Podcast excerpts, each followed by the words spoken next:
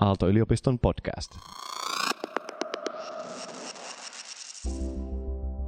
Ei ole semmoista ihmistä, mikä, joka ei olisi niin kuin missään hyvä. Et kyllä me nähdään paljon opiskelijoita hyvin erilaisissa elämäntilanteissa, tosi haastavissa paikoissa, mutta että ei ole vielä tullut vastaan sellaista, joka ei olisi missään hyvä. Ei, ei ole kyllä sellaista tullut vastaan. Ja usein ehkä vielä niin päin, että, että ihmisellä on paljon enemmän niitä vahvuuksia kuin mitä hän itse tunnistaa tai ainakaan uskaltaa ääneen sanoa. Paras hetki päivässä. Aalto-yliopiston psykologi-podcast. Tänään äänessä Alli Mattila ja Paula Sjöblom. Tervetuloa opintopsykologien podcastiin. Tänään meillä on aiheena vahvuudet. Ja niistä on juttelemassa täällä mun kanssa. Opintopsykologi Alli. Ja mä oon Paula. Mitä sä ajattelet, että millaiset on sun vahvuudet? Hyvä kysymys ja sanotaanko, että osasin vähän varautua tähän ja mietin vähän etukäteen, niin mä ajattelen, että mulla on ehkä semmoinen kyky ideoida uutta ja tarttua niihin ideoihin ja pistää tuulemaan. Et ehkä semmoinen innostuneisuus ja seikkailun halu. Sanoisin, että semmoiset on ehkä mun vahvuuksia. Entä? Joo. Ja tunnistan kyllä sussa noi piirteet. No kiitos. Mitä, tota, mitä sä Paula ajattelet, mitkä on sun vahvuuksia? No ensin mä ehkä sanoisin, että, että rohkeus ottaa asioita puheeksi ja ja olla semmoinen aika suora ihmisten kanssa. Mutta heti kun mä sanon tämän, niin mulla tulee semmoinen olo jotenkin, että, että mun pitäisi jotenkin selitellä, että en mä nyt kyllä kaikissa tilanteissa ole rohkea. Mutta niin. siis ehkä pitäisi nyt vaan vahvemmin sanoa, että rohkeus on mun vahvuus. Ja sitten sellainen vahvuus mä näen itsessäni, että mulla on kyky nauttia arjen pienistä asioista. Ja se on ehkä korostunut nyt tässä pandemian aikana. Esimerkiksi se kahvikupin ääreen pysähtyminen on musta jotenkin aivan niin kuin todella ihanaa ja, ja mä ajattelen, että se on mun vahvuus kyllä. Mainio vahvuus, minkä kautta saa varmasti elämästä paljon irti. Opiskelijoiden kanssa työstän jonkun verran opintopsykologina vahvuuksia ja ajattelen, että ehkä enemmänkin voisi opiskelussa niitä työstää.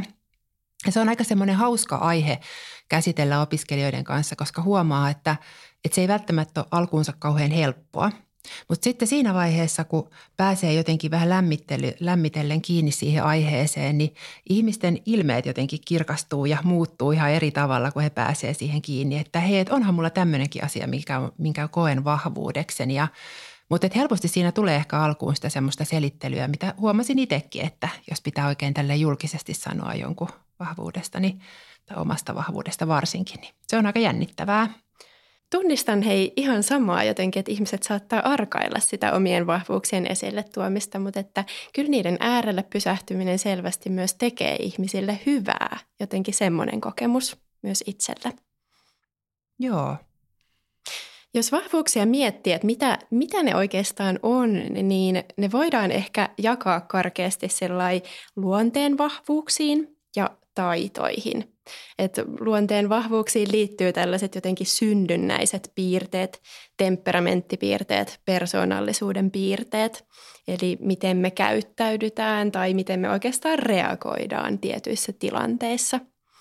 Ja taidot sitten on toki jotakin, mitä me ollaan elämän mittaan opittu ja harjoiteltu, otettu haltuun. Miten sä ajattelet, Alli, ihan semmoisista niin kuin – aika niin kuin tavallisen elämän vahvuuksista. Esimerkiksi just toi, mitä sanoit, että nauttii vaikka arjen pienistä asioista, mikä on ehkä semmoinen, että jos pitää työhakemukseen kirjoittaa omista vahvuuksista, niin niitä on aika vaikeakin sinne laittaa. Ja sitten tuntuu, että kuitenkin monissa tilanteissa ne kannattelee aika paljon ja vie elämää eteenpäin. Se on ihan totta, että ei tule, ei tule välttämättä niitä aina huomattua. Jotenkin sellainen, että myös riittävän hyvä, riittävän hyvin sujuva juttu voi olla vahvuus itselle. Ja mä ajattelen, se on hyvä tässä alussa jo selkeyttää, että kyllähän hirveän erilaiset asiat voi olla vahvuuksia. Et jos mietitään vaikka meidänkin opiskelijat, kun lähtee tuonne työelämään ja hakee työpaikkoja, niin on ihan tutkittu sitä, että ei ole mitään yksittäistä vaikka persoonallisuusprofiilia, joka ennustaisi sitä, että vain tämän kaltaiset ihmiset pärjää työssä. Että kyllä me todella erilaisilla taitoja tieto- ja persoonallisuusyhdistelmillä voidaan niin kuin löytää paikkamme ja pärjätä. Ja tuossa tulee mieleen semmoinenkin asia, että, että ehkä vähän myös mitä itsestään kertoo, että jos ö, jollain on vaikka – vaikka ihmisenä kokee olevansa varautunut, niin joku voi ajatella siitä asiasta niin, että se on ehkä sellainen asia, mitä haluaisi kehittää itsessään, mutta joku muu voi ehkä ajatella siitä samasta piirteestä myös hyvin eri tavalla, että onkin sellainen, että osaa tilanteissa vaikka vähän ottaa askeleen taaksepäin samojen ominaisuuksien niin kuin eri puolet ja miten niitä katsoo, niin vaikuttaa tosi paljon noihin vahvuuksiin.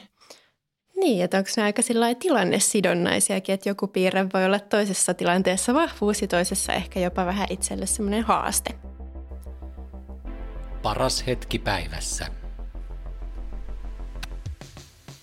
Vahvuuksiin liittyy tosi vahvasti vertailu ja mä huomaan sen, että aika monessa meidän podcast-jaksossa me palataan tähän vertailuun.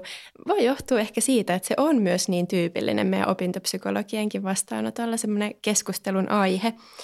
Mutta että mä ajattelen, eikö vaan, että aika monesti sitä tulee määriteltyä niitä omia vahvuuksia suhteessa toisiin. Et jotenkin vaikka jos mietitään, että sä satut olemaan vaikka sun luokan paras juoksija ja meet vaikka voittamaan vielä koulun jonkun juoksukilpailun ja sut lähetetään näihin koulujen välisiin kilpailuihin ja siellä sä et pärjääkään. Niin onko se tavallaan, että sama ihminen on oikeasti juoksussa hyvä vai tuleeko siinä jotenkin se suhde siihen muihin, ketä siinä ympärillä on? Ajattelen kanssa ihan samoin, että kyllä se jotenkin ne omat vahvuudet on tosi vahvasti sidoksissa siihen, että mitä näkee ympärillä toissa, toista ihmistä tai miten niitä omia vahvuuksiaan arvottaa. Ja... Toinen esimerkki vaikka tämmöinen opiskelijaelämäänkin liittyvä, että jos on vaikka jossakin juhlissa ja kokee olonsa siellä hyväksi ja, ja on jotenkin semmoinen itsevarma olo. Ja sitten sinne juhliin tuleekin joku tosi valovoimainen tyyppi sinne samaan huoneeseen, niin väheneekö se sun, sun arvokkuus ja sun vahvuudet siinä? Vai niin onko, onko kyse siitä, että tavallaan, tavallaan se voi silti säilyä vaikka tulee verrattua toiseen. Niin ja voiko tuommoisissa tilanteissa, niin voiko niistä muodostua ehkä semmoisia kilpailutilanteita jopa vähän, että kumpi tässä nyt saa loistaa? Ihan totta. Ikään kuin olisi vain, vain yksi mahdollisuus tai yksi tämmöinen tota, spotlight-paikka vapaana. Mä ajattelen, tämä ehkä juontaa juurensa tai tätä voi ajatella semmoisesta aika ikiaikaisestakin psykologian teoriasta, kun Festinger on ajatellut näin, että, että me käytetään, jos meillä on sosiaalista tietoa saatavilla, niin pähkinänkuoressa teoria menee niin, että me käytetään sitä verrataksemme jotenkin omaa sijoittumistamme ja omaa paikkaamme laumassa. Musta on aika mielenkiintoinen ajatus. Niin ja varmaan se on ehkä sellaista, että jollain tapaa me niin kuin sosiaalisina olentoina tarvitaankin sitä johonkin. Mutta sitten se on ihan kiinnostava kysymys, että mihin kaikkeen me tarvitaan sitä, että niin, että onko se ainakin sitä, että jotenkin ei jäätäisi ainakaan ulkopuolelle tai huonommaksi kuin, mm. kuin muut, pysyttäisiin porukan mukana, mm. tultaisiin hyväksytyiksi. Ja se, mitä vertailuun liittyy, niin tiedetään, että kyllähän me tupataan vertaamaan enemmän ylöspäin. Eli niin kuin sellaisiin ihmisiin, jotka näyttäisi pärjäävän jossain paremmin kuin me tai olevan parempia. Ja tiedetään, että se voi nostaa semmoisia negatiivisia ikäviä tunteita ja muuttaa sitä, mitä me ajatellaan itsestämme myös negatiivisemmaksi. Voiko joskus ihan ollakin niin, että toisen ihmisen vahvuudet voi ihan tuntua uhkalta itselleen? Mietin ihan jotain semmoisia kaverisuhteita, mistä välillä kuulee ihan opiskelijoidenkin puhuvan, että, että jotenkin kun opiskellaan samoja asioita ja tehdään samoja kursseja ja tehdään ihan samoja tehtäviä rinnakkain, niin se, että saattaa vertailla niihin niin kuin jotka tekee jotenkin ehkä vähän nopeammin tai että kokee, että joku on parempi jossain laskareissa jonkun tietyn teeman ympärillä.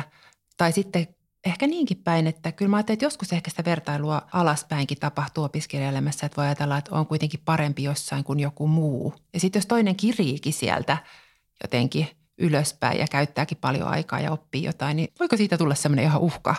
Joo, toi vähän niin kuin puhuttiin jo siitä kilpailusta, että voiko niin. tulla semmoinen kilpailuasetelma. Kyllä. Tämäkin on aika kiinnostava tutkimustulos, että me tota, jos on tilanne, missä meidän pitäisi suositella samaan työpaikkaan toista kandidaattia ja me huomataan, että okei, että hänellä onkin aika samanlaisia vahvuuksia kuin meillä ja hän näyttäisi suoriutuvan niistä vielä vähän paremmin kuin me, niin me ei suositella tätä ihmistä juuri sen takia, että ajatellaan, että, että hän saattaisi olla uhka meidän tämmöiselle niin positiiviselle minäkäsitykselle, sille mitä me ajatellaan itsestämme. Niin, toi on kyllä aika jännä. Kun ajattelee toisaalta siltä hän voisi oppia vaikka kuin paljon, mutta et kuitenkin haluaa turvata jotenkin sen oman aseman siinä yhteisössä, missä jo valmiiksi on. Ollaan niin todellisia laumaeläimiä jotenkin me kyllä. ihmiset. Tässäkin asiassa.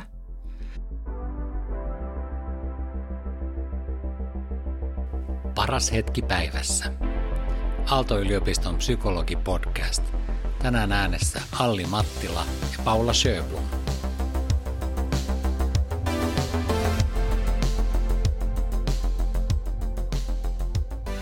Mä ajattelen, että siitä vertailusta on kyllä hyvä olla tietoinen, että pystyy jotenkin suhteuttamaan sitä ehkä paremmin ja ja joskushan semmoinen vertaaminen voi lamauttaa, mutta parhaimmillaan se voi myös kannustaa meitä tavoittelemaan jotain meille tärkeitä asioita. Niin, ikään kuin inspiroida, että okei, mäkin, mäkin haluan osata ton yhtä hyvin. Kyllä, asettaa tavoitteita. Sitten mä ajattelen myös vertaamisesta se, että on kyllä hyvä muistaa sellainen perusasia, että – vertailisi itseään omaan itseensä ja omaan lähtötasoon ja varsinkin opiskellessa muistaisi huomioida sitä, että kuinka paljon on oppinut ja kuinka paljon on tullut eteenpäin siitä, mistä alun perin on lähtenyt liikkeelle.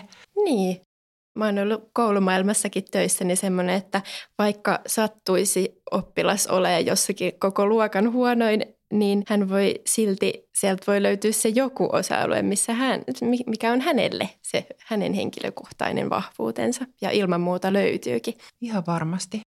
Sitten sellainen hauska ilmiö musta, minkä haluan sanoa ääneen, niin että joskus se, että me samaistutaankin menestyjään, että siinä voi olla myös sellaisia tosi jotenkin mukavia ja hyviä puolia ja vahvistavia puolia siinä, että huomioi muiden menestymiset ja vahvuudet niin, että saakin jotenkin otettua palan niistä itselleen.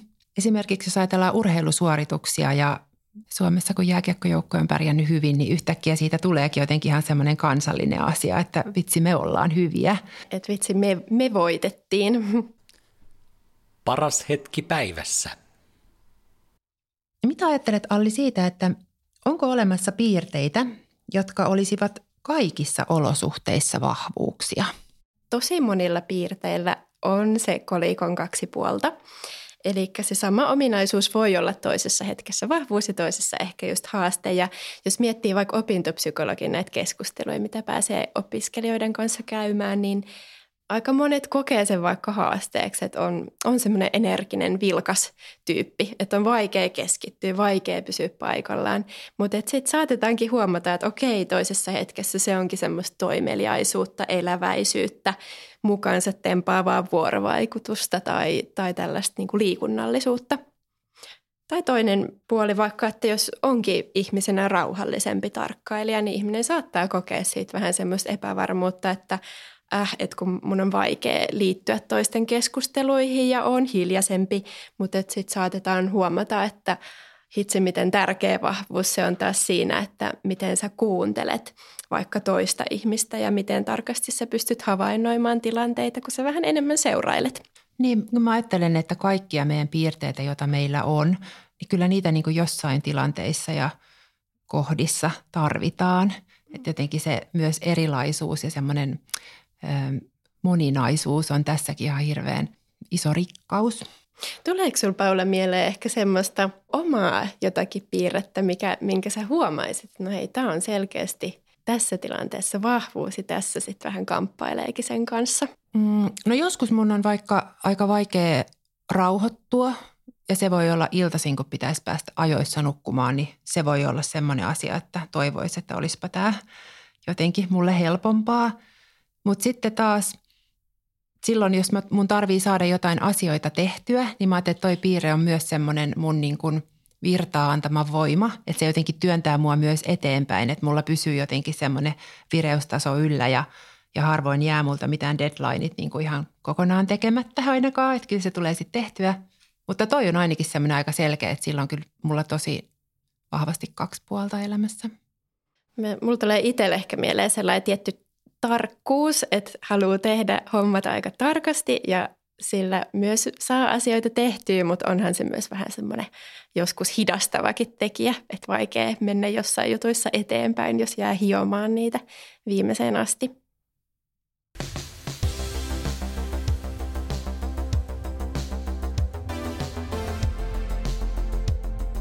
Onko mitään semmoista piirrettä, jossa ei olisi kerta kaikkiaan mitään hyvää? Voiko sanoa sellaista? Aika vaikea kyllä löytää sellaista.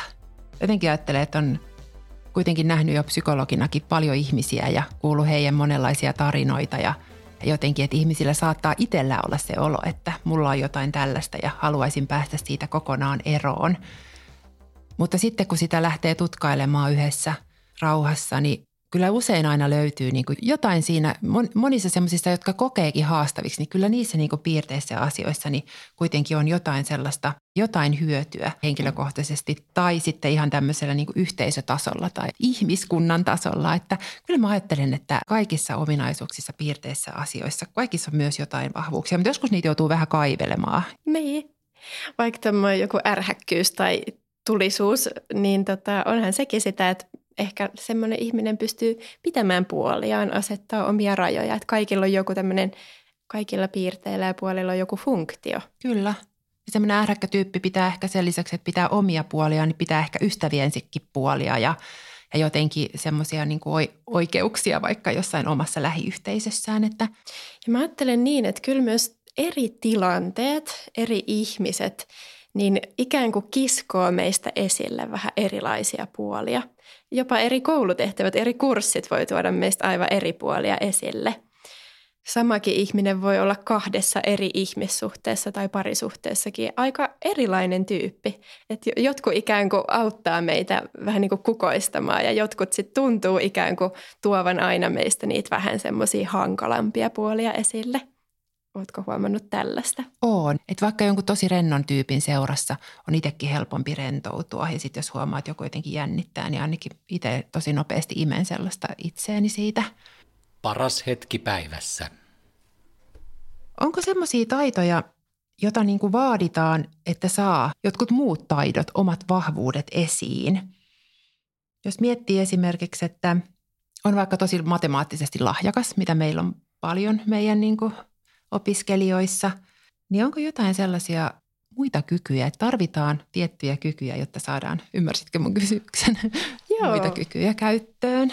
Saan kiinni ja jos miettii taas kerran vaikka meidän opiskelijoiden keskusteluista, niin kyllä vaikka keskittymiskykyä, tietty määrä on hyvä siellä olla, että saa niin ne omat lahjansa esille tai sitten tämmöistä itseohjautuvuutta esimerkiksi, että kykenee ohjaamaan sitä omaa tekemistä Toihan on yksi asia, mikä tässä kohtaa on jotenkin tässä ajassa on tosi paljon muuttunut opiskelussa toi, että ne opiskeluympäristöt on tosi erilaisia nyt kuin mitä ne on ollut esimerkiksi kolme vuotta sitten. Että tavallaan vaikka ajatellaan edelleen sitä vaikka matemaattisesti lahjakasta ihmistä, niin jos hän on hyötynyt tosi paljon semmoisesta yhdessä tekemisestä, niin voi ollakin nyt sitten, jos joutuu tekemään paljon enemmän yksin tehtäviä, niin jotenkin saattaa olla, että ei saa sitä täyttä potentiaaliaan käyttöön. Ja se on aika harmillista, että jotenkin se tilanne paljon voi tukea tai, tai sitten viedä jotain pois siitä, mitä itsellä on. No joo, ja toi on ihan näkynyt sellaisinakin opiskelijoiden kysymyksenä, että äh, että onko tämä ala mulle edes sopiva. Ja sitten kun tutkitaan, niin huomataankin, että okei, että sulta on kadonnut se sun suurin voimavara, se sosiaalinen puoli sieltä, että onko se nyt ihme, jos niinku motivaatiota ei olekaan. Mm. Ja joku toinen taas saattaa ehkä saada kykynsä juuri tällä hetkellä vielä paremmin käyttöön, kun saa omassa rauhassa omaan tahtiin keskittyä ja tehdä. Tästä jotenkin tulee mieleen juuri se, että, että tota, kyllä me joskus tarvitaan myös toisia ihmisiä, että me saadaan ne meidän vahvuudet. Tai sitähän tämä juurikin, mm. juurikin on. Ja tästä ehkä sellainen termi kuin lähikehityksen vyöhyke. Että jotenkin ajatellaan, että on asioita, joita me ei yksin ehkä voida vielä saavuttaa, mutta toisen ihmisen avustuksella, opastuksella ne onkin saavutettavissa. Niin toi on varmaan se semmoinen, mikä tulee ryhmätöissä just, että parhaimmillaan se joku opiskeluryhmä voi olla se lähikehityksen vyöhyke, että siinä ryhmässä pystyy tekemään jotenkin enemmän kuin mitä ehkä yksin olisi, olisi osannut. Mitä muuta Paula sul tulee, jos mietitään vahvuuksia suhteessa ympäristöön, niin mitä sul tulee mieleen vielä? No yksi asia, mitä mä aika usein mietin, on se, että tietyssä aikakaudessa arvostetaan eri asioita. Ja jotenkin tällä hetkellä mä näen jotenkin, että vaikka työhakemuksia kun katsoo, niin kyllä se paljon on semmoinen, mitä haetaan tyyppinä, niin on semmoinen tiimi, peluri ja ehkä aika semmoinen ulospäin suuntautunut ihminen, joka osaa markkinoida itseänsä ja omaa osaamistaan. Ja tietynlainen ihmiskuva saattaa jossain ajassa korostua enemmän kuin toisenlainen, mikä on toisaalta aika sääli, koska se jättää varjoon sen, että me edelleenkin joka ajassa me tarvitaan kuitenkin erityyppisiä ihmisiä erilaisilla profiileilla – Joo, ja mä itse näen kanssa, että on se tosi niin kuin tuurista kiinni, että sattuuko meidän, just meidän synnynnäiset piirteet olemaan keskeisiä vahvuuksia siinä yhteiskunnassa, mihin me satutaan syntymään. Että jos miettii vaikka niin kuin dysleksia, eli lukemisen vaikeus, lukivaikeus, niin siellä on taustalla aivotasolla tämmöinen äänteiden erottamisen haaste. Ja sitten tällainen ö, termi kuin dysmusia, eli sävel, oikeastaan sävelkorvattomuus, jos voi näin sanoa, niin siinä on jotakin samaa. Siinä on vaikeus erottaa sävelkorkeuksia, mutta eikö vaan, että just tässä yhteiskunnassa se lukeminen sattuu olemaan semmoinen paljon arvostetumpi ja jotenkin vaadittavampi taito. Kyllä. 200 vuotta sitten ei olisi ollut yhtään niin iso juttu, jos ihmisellä on lukemisen kanssa jotain haastetta – ja nykyaikana sävelkorvattomastikin voi ihan porskuttaa eteenpäin. Kyllä. Samoin mä mietin, kun on lasten kanssa tehnyt töitä joskus aikaisemmin psykologina, niin kyllä mä ajattelen, että jossain päiväkotimaailmassakin niin tietyn tyyppistä lasta ehkä jotenkin ajatellaan, että että just ehkä, ehkä siinäkin tulee se semmoinen niin tietyllä tavalla reipas lapsi. On se semmoinen, niin kuin, että, että uskaltaa sanoa ajatuksiaan ääneen ja joskus kauan aikaa sitten on ehkä ajateltu, että lapsen on hyvä olla hiljaa, varsinkin aikuisten seurassa. Ja kuinka paljon sitten lapsi saa ympäristöstään taas jotenkin vahvistusta sille, miten hän käyttäytyy. Ja tämä on, tämä on hyvää käytöstä ja tämä ei. Niin toikin li, kyllä liittyy paljon siihen aikaan ja myös siihen kulttuuriin, missä elää.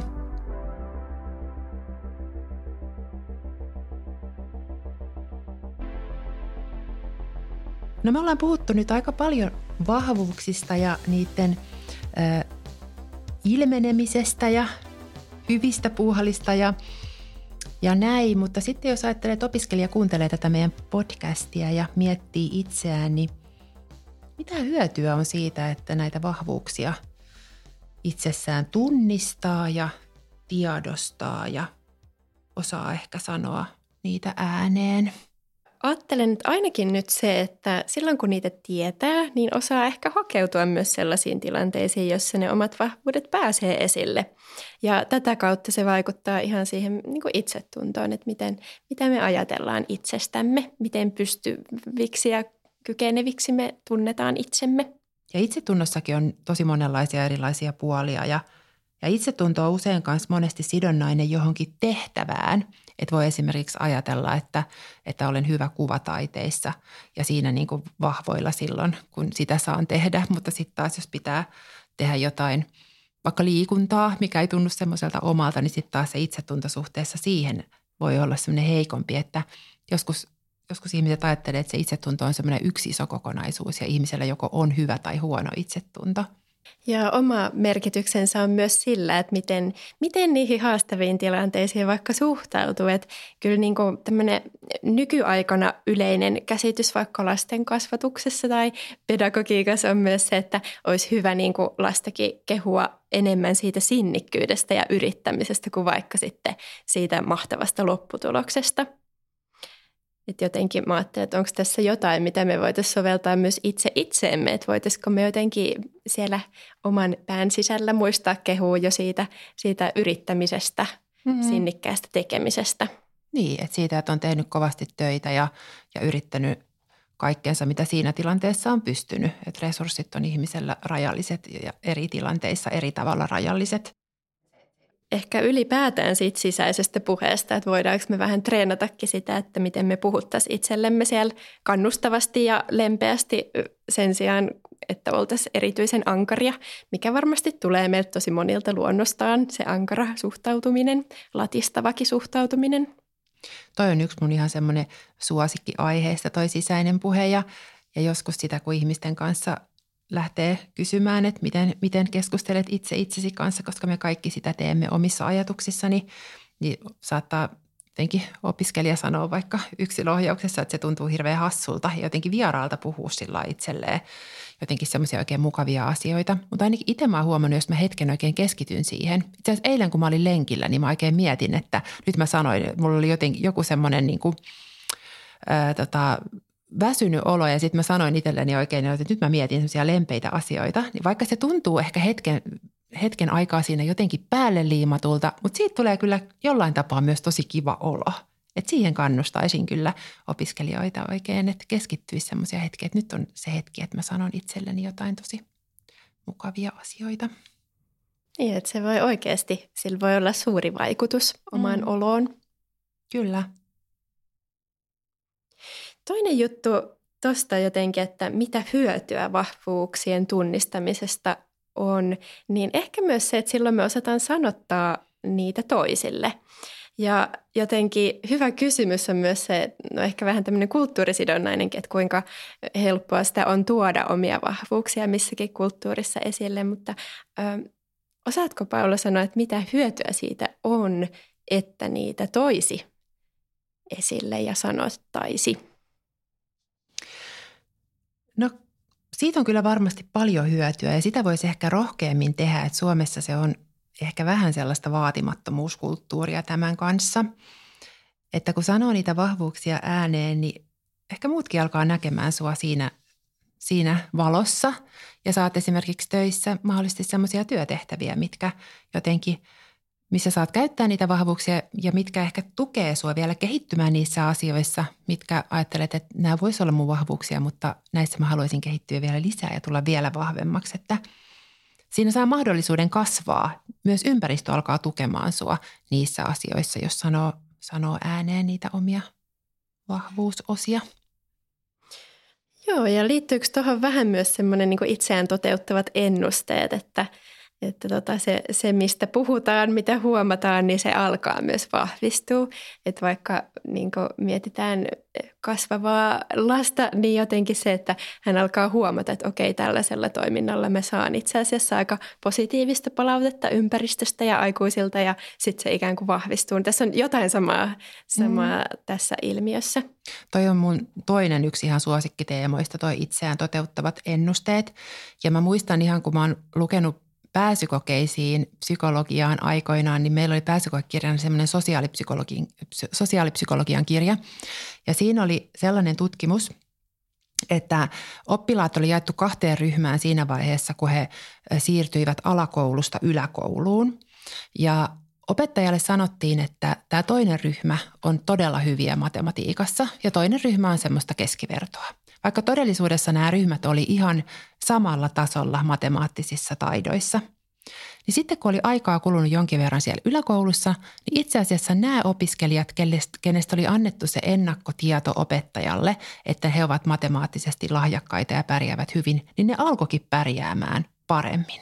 Et jotenkin se opi, opettaja alkaa kohtelemaan niitä eri tavalla. Tämä vanha tutkimus, ja tällä, tämä on ihan epäeettinen, ei tällaista varmaan saisi enää tehdä, mutta niin kuin kiinnostavaa se, että se, miten, miten muut suhtautuu suhun, niin se voi myös kehittää sua eteenpäin. Ja ehkä jollain tapaa myös, miten me itse suhtaudutaan ja kuinka vapautuneesti kerromme näistä vahvuuksista, että tosi, tosi mielenkiintoisia ilmiöitä tämän ympärillä – niin, että sillä on aika suurikin voima, mitä saattaa alkaa tapahtua. Paras hetki päivässä. On se aika iso kulttuurikysymys, että saako niillä omilla lahjoilla leveillä ja, ja on samaa mieltä, että Suomessa ehkä ei olla totuttu siihen niin, niin selvästi. Mutta että kyllähän me silti ollaan semmoisen kulttuurin edessä, missä meidänkin täytyy jotenkin edustaa itseemme, vaikka kun lähdetään tuonne työelämään. Ja se on vähintäänkin, jos mietitään meidän opiskelijoita, että miksi olisi hyvä olla tietoinen omista vahvuuksistaan, että pystyy rehellisesti selkä suorana kertomaan niitä puolia vaikka työnhaussa. Kyllä, pitäisikö me aloittaa tässä semmoinen leikkimielinen kampanja, että kerro rohkeammin omista vahvuuksistasi.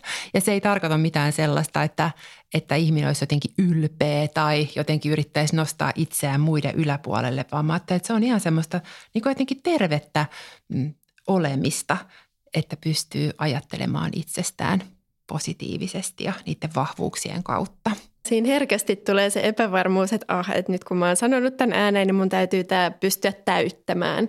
Kun on erinäisiin työpaikkoihin hakenut ja itseään tuonut esille, niin sit tulee se semmoinen pieni epäilys, että oh, että pystynköhän mä olemaan tätä kaikkea. Se on aika luonnollista, mm. se semmoinen epävarmuuden tunne. Tota opiskelijat myös sanoo, kun teen joskus näitä semmoisia tehtäviä opiskelijoiden kanssa ryhmässä, missä he saa tuoda vahvuuksiaan esille, niin he sanoivat, että just niiden opiskelukavereiden kanssa se on paljon jännittävämpää kuin että jos kertoisi jollekin opiskelu ulkopuolelle niistä asioista, koska kaikki jotenkin tietää toistensa työt ja tehtävät. Ja, mutta kyllä mä ajattelen, että että ihmisellä pitää olla myös se oikeus epäonnistua.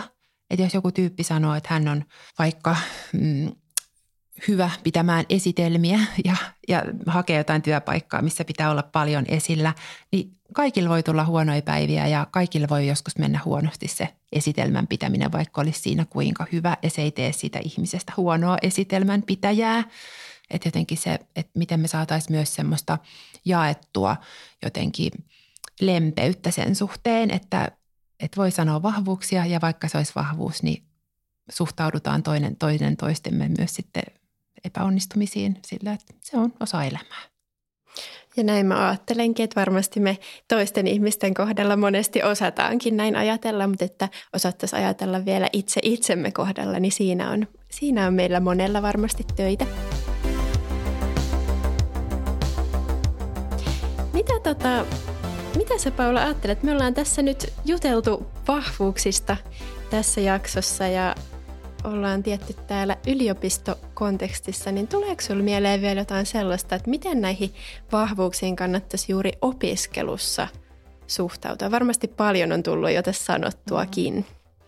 Jos miettii sellaisia, mitä voisi sanoa jotenkin nyrkki, sääntöjä tai jotenkin semmoisia nyrkkiajatuksia, että, että mä haluaisin, että opiskelijat miettisi, että no semmoinen lause, että rakenna sen päälle, mikä jo toimii. Että kaikilla löytyy niitä osa-alueita, mitkä toimii ja jotenkin, että lähtisikin oikein kasvattamaan niitä. Et opiskelussa on niin vahvasti läsnä se, että on paljon asioita, mitä me ei tiedetä ja mitä pitää oppia. Sitähän se koko opiskelu on, että koko aika joutuu vasten sitä tosiasiaa, että on vielä hirveästi asioita, mitä en tiedä ja näin monta kurssia edessä, mitkä pitäisi oppia. Mutta jo tässä hetkessä tiedät tosi paljon, osaat tosi paljon ja keskity ajattelemaan myös niitä, että anna ihan sille aikaa. Kiinnitä huomiota siihen, mikä jo toimii. Kyllä. Mitä sitten, jos tulee semmoinen hetki opiskeluissa, semmoinen oikea suvantokuoppa, missä ajattelee, että, äh, että ei, mä en osaa mitään kertakaikkisesti? Hmm. Mä ajattelen ehkä, että toikin on tosi inhimillistä ja tuommoisia hetkiä varmaan suurin osa meistä on kokenut elämässään, että tuntuu, että on niin kuin tosi moni asia menee pieleen tai jotenkin huonosti, että ne asiat alkaa jotenkin kasautumaan. Ja toisaalta voisi olla aika hyvä, että olisi semmoinen joku niin kuin muutenkin semmoisia työkaluja valmiiksi mietittynä niin kuin muunkinlaisiin hankaliin hetkiin. Että kyllä mä ainakin itse koen, että jos tulee semmoinen hankala hetki, niin on tärkeää, että mä saan soittaa vaikka ystävälle – tai, tai lähteä lenkille ja ottaa lämpimän suihkun, niin jotenkin tuntuu, että semmoiset niin kuin kaikki asiat sen jälkeen näyttää vähän kirkkaammilta, mutta että jotenkin miettisi myös etukäteen, että mikä on se semmoinen oma keino, koska todennäköisesti näin ei kuitenkaan ole. Niin ja eikö opiskeluun vähän liitykin semmoinen niin uuden oppimisen mentaliteetti, että, että joutuu olemaan useinkin kasvokkain sen kanssa, mm. että ei vielä tiedä ja osaa, ja mm. se on mm. ihan ok. Ja ehkä mä ajattelen, että tuossa kohtaa usein myös tarvitaan toista ihmistä. Että silloin, jos tulee semmoinen olo jotenkin, että, että, että miten mä nyt en pärjää tai, tuntuu, että en, en osaa ja mun vahvuudet eivät riitä, niin se, että saisi siihen tilanteeseen jonkun toisen näkökulmaa. Että sano, sano niitä ääneen jonkun semmoisen ihmisen kanssa, jonka tiedät, että on semmoinen luottotyyppi. Ja sitten toki, jos, jos ei ole semmoista ihan lähipiirissä, niin me opintopsykologitkin ollaan täällä aina sitä varten – tai lähipiiriltä kyselee joskus, että hei, mitäs, mitäs te kertoisitte musta tässä mun työhakemuksessa esimerkiksi, niin voi saada toiselta ihan semmoisia näkökulmia, mitä ei ehkä ole niin itsessä huomannut Kyllä. havaitakaan. Toi on hyvä vinkki. Ja toi on musta selkeä kohta, että jos vaikka hakee työtä, niin kysyisikin silloin siinä lähipiirissä, koska muuten voi olla ehkä aika vaikea jossain illallispöydässä kysyä, että no hei kerro, missä mä oon hyvä. Mutta sitten siinä kohtaa, kun on joku oikein tehtävä itsellekin, että mun pitää nyt kirjoittaa työhakemukseen, niin hakisi siinä kohtaa oikein muilta ihmisiltä vahvistusta. Ja eikö vaan, että me opintopsykologit kyllä nähdään asia niin, että ei ole semmoista ihmistä, mikä, joka ei olisi niin kuin missään hyvä. Että kyllä me nähdään paljon opiskelijoita hyvin erilaisissa elämäntilanteissa, tosi haastavissa paikoissa, mutta että ei ole vielä tullut vastaan sellaista, joka ei olisi missään hyvä. Ei, ei ole kyllä sellaista tullut vastaan. Ja usein ehkä vielä niin päin, että – että ihmisellä on paljon enemmän niitä vahvuuksia kuin mitä hän itse tunnistaa tai ainakaan uskaltaa ääneen sanoa. Jos mä haluaisin jonkun vinkin tähän loppuun nostaa esille, niin se voisi olla semmoinen, että hakeudu sellaisten ihmisten joukkoon, jotka huomaa hyvän sinussa. Toi on hyvä vinkki. Ja toinen semmoinen konkreettinen vinkki on, että oikein otat semmoisen ajan itsellesi, että pysähdyt miettimään niitä omia vahvuuksia ja kirjaat niitä vaikka paperille. Ja sä voisit tehdä tätä suht säännöllisestikin. Ja voisit tehdä sitä vaikka jonkun kaverin kanssa yhdessä, että oikein vahvistatte toistenne vahvuuksia. Anna, anna aikaa omille vahvuuksillesi. Kivan kuulonen tehtävä. Tähän melkein tekee mieli lopettaa tämä meidän tämänpäiväinen jakso. Ja jos yhden asian saa tähän loppuun vielä sanoa, niin meillä on tullut nyt Aaltoon uusi Insta-tili, Aalto Wellbeing, eli sieltä voi pysyä kärryillä näistä Aallon hyvinvointipalveluista ja hyvinvointiteemoista. Kannattaa mennä sitä seuraamaan. Mutta hei, kiitos Paula sulle. Oli kiva, kiva jutella Samoin tästä teemasta. Moikka! Moikka! Aalto-yliopiston podcast.